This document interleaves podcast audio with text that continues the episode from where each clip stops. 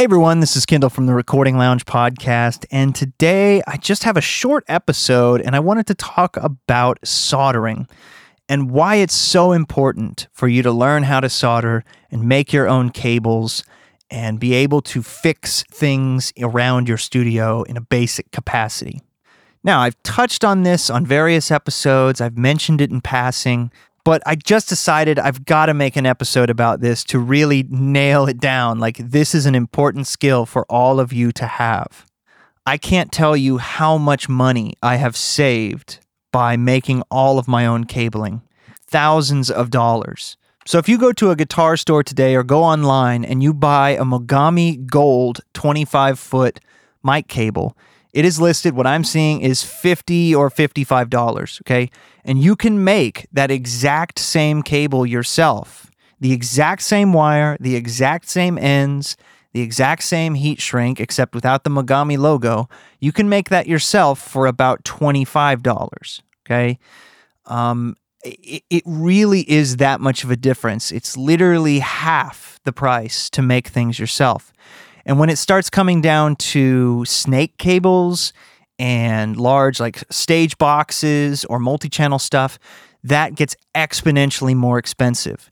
Um, I recently built a 24 channel snake for my live room. I had a 16 channel snake and an 8 channel snake, and I just wanted to consolidate that all to one and uh, use those other two for other things. So I built a single 24 channel snake, and the total cost was about 500 bucks but I looked it up, and to get that exact same thing made, um, you know, by Mogami, it would basically cost me about fifteen hundred dollars. So it was a third of the price, and the reason being is to do that you still have to have labor. Somebody is being paid to solder those cables. Now, if you get really good at soldering, you can do it so quick that the labor is not problematic, right? There are some things we've talked about it that like sometimes the labor is not worth it. Like acoustic panels. If you don't have a lot of tools or if you're not very handy, it might take you so much time to build acoustic panels that look clean and nice and professional that it might just be worth buying them. You know what I mean? Because you could do it cheap and quick, but it might not look great. Uh, so there are situations where it's just more effective to buy it to get what you want, right? But this is not one of those cases. It is so much cheaper to do cabling yourself, and it can look exactly the same. It can function exactly as well. There's no trickery going on inside of a cable.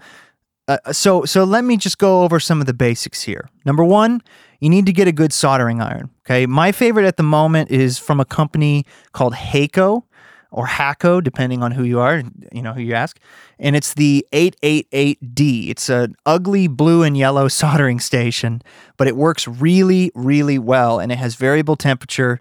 Uh, the Wellers are also great. I highly recommend getting a soldering station and not just a cheapo soldering iron that will crap out on you in six months. Uh, soldering station has a better regulated temperature, a much higher quality pin, uh, and and tips that you can remove and replace, you know, as they burn up and get old.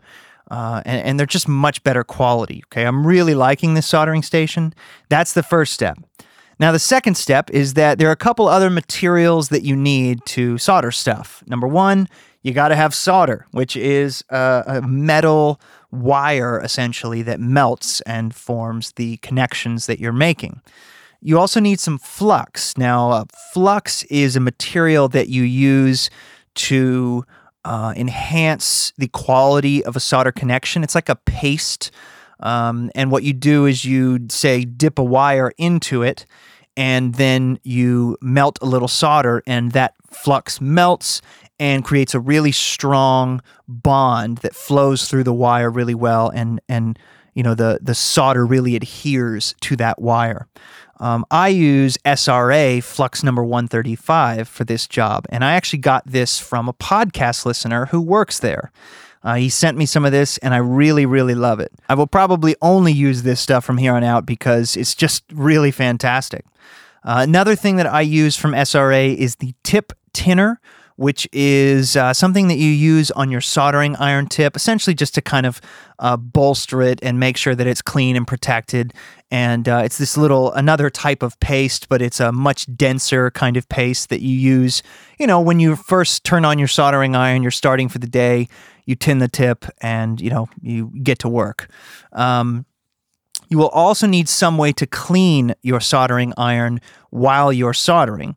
Now, I like the brass shavings. Uh, you can uh, buy these little things that are kind of like a little rat's nest of brass shavings, and that will clean off the soldering iron really well and remove burned stuff or little bits of plastic or PVC from burned wires if you happen to touch a wire or something.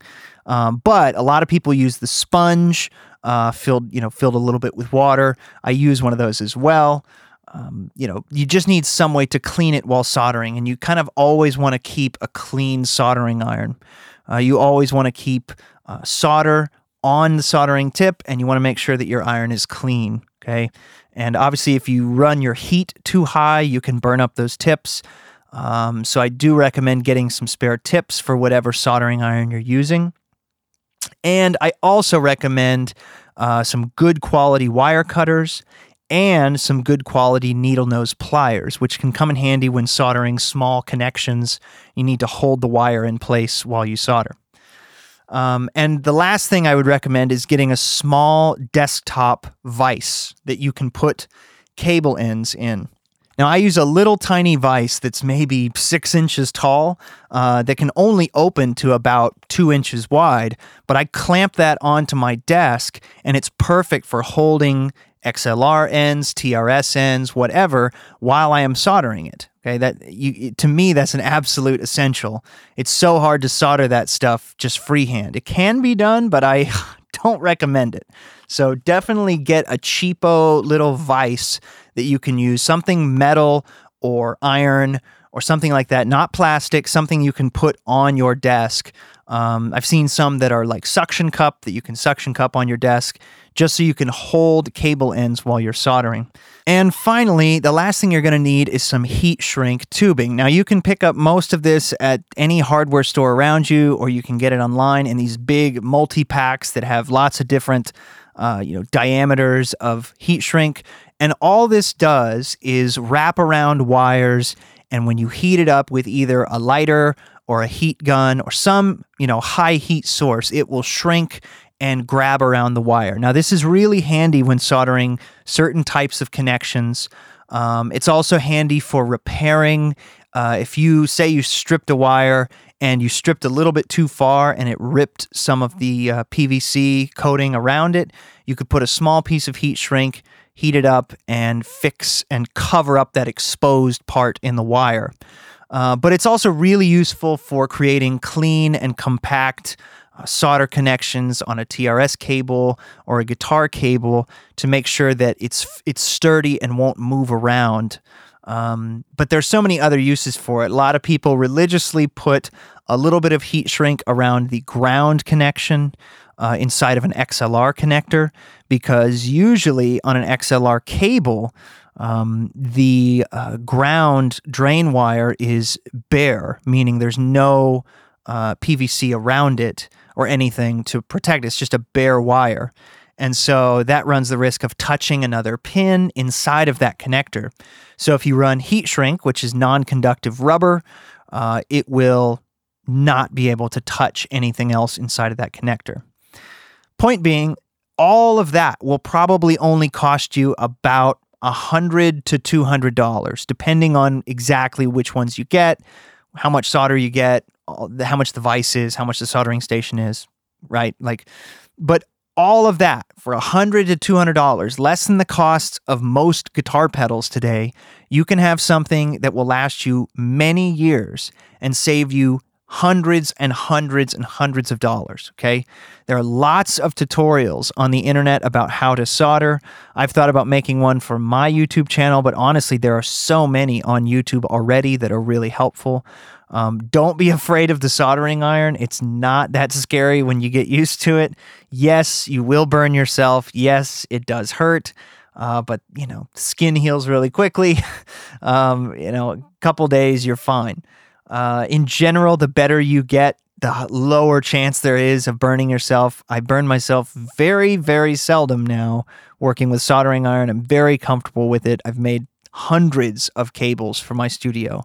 Virtually every cable in this building, the studio I've been at since 2014, virtually every cable I made myself. And I've got a 32 in and 32 out interface. I have four patch bays. I have at least uh, 24 pieces of outboard gear. Uh, I actually have 24, 20, 28, 30. I have 30 pieces of outboard gear. Okay.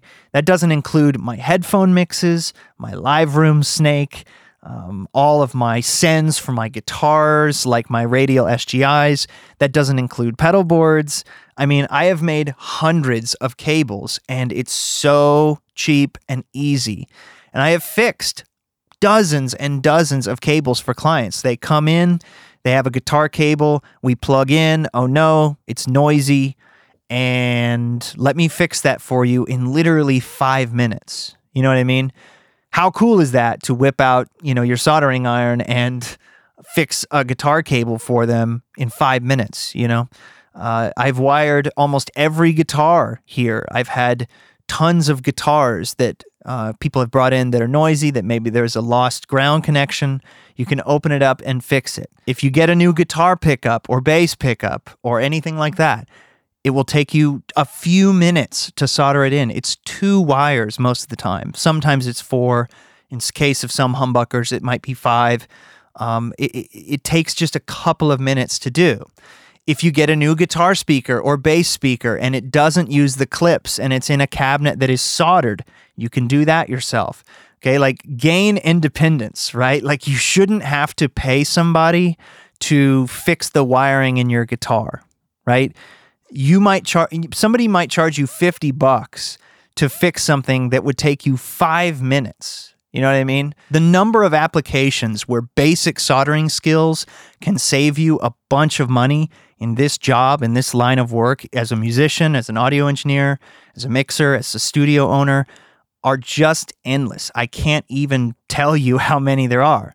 And it opens up your mind to creative ways of routing and running lines and doing all these sorts of things. A good example of this is uh, I recently got a pair of preamps that I keep up on my desk. Okay, I have four preamps up on my desk. The four, you know, preamps that I use a lot, right?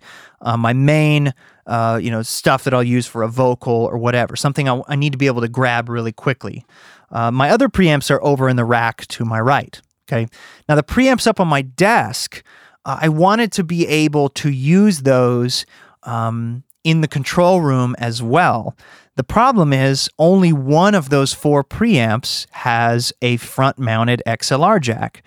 And to be honest, I don't like going in the back of the rack and unhooking things. I like to plug things in and leave them there.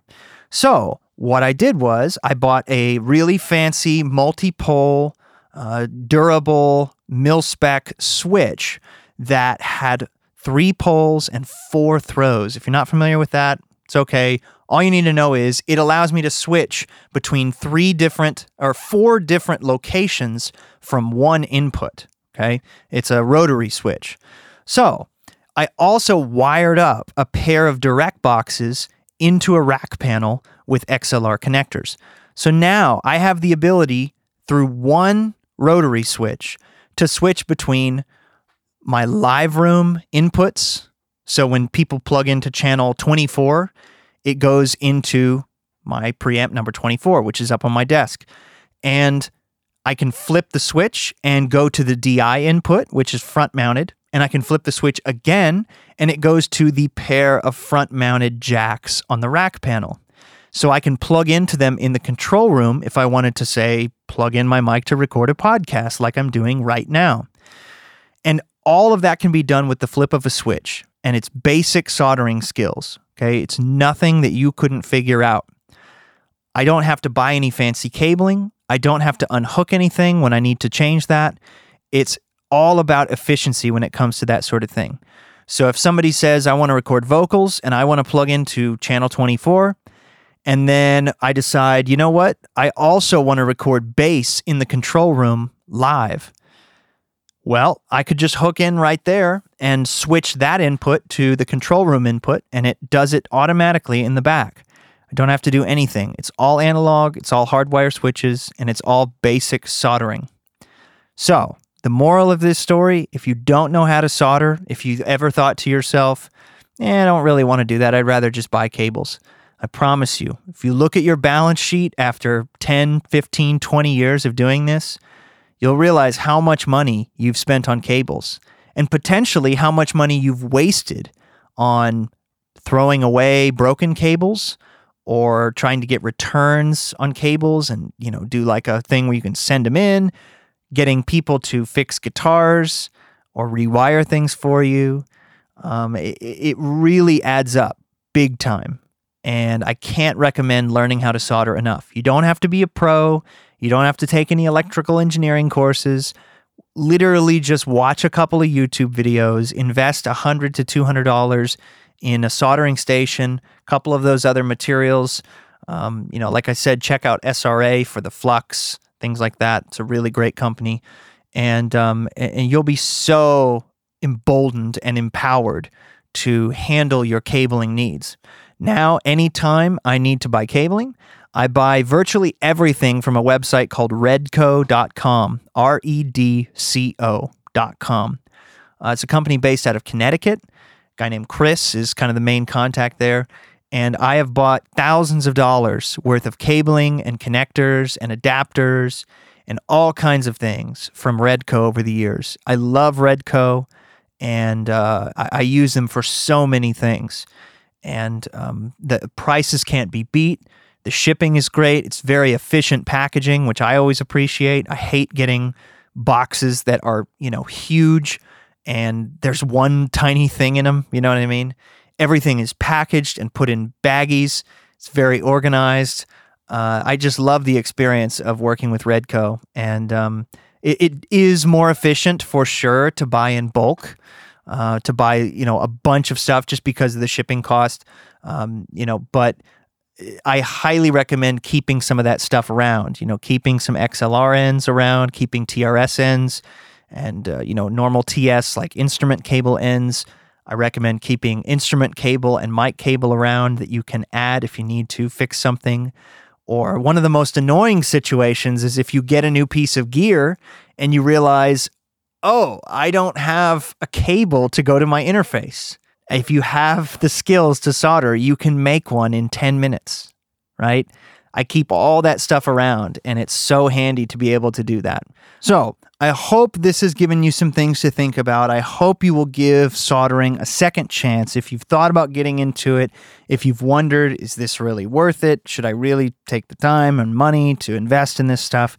You should, okay? I think everybody who has a studio or plans on doing audio at least somewhat professionally should know how to solder. I actually got my first internship at a studio because I knew how to solder. I met the owners, I talked to them, I told them, you know, what I think I could bring to them and uh, my skills and I'd been recording for a couple years and all of this and one of the first questions they asked me is can you solder a patch bay? Um, I said yes because I could.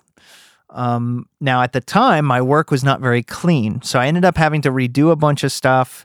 Uh, but I did do it. I learned in the process. I did the work.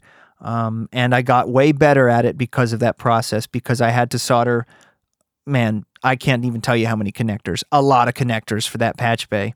And you know, when they came and looked at my work on the first bay, they were like, "This is not very clean. You need to redo it." So I redid it, and um, but I wouldn't potentially might not have gotten that internship had I not been able to solder.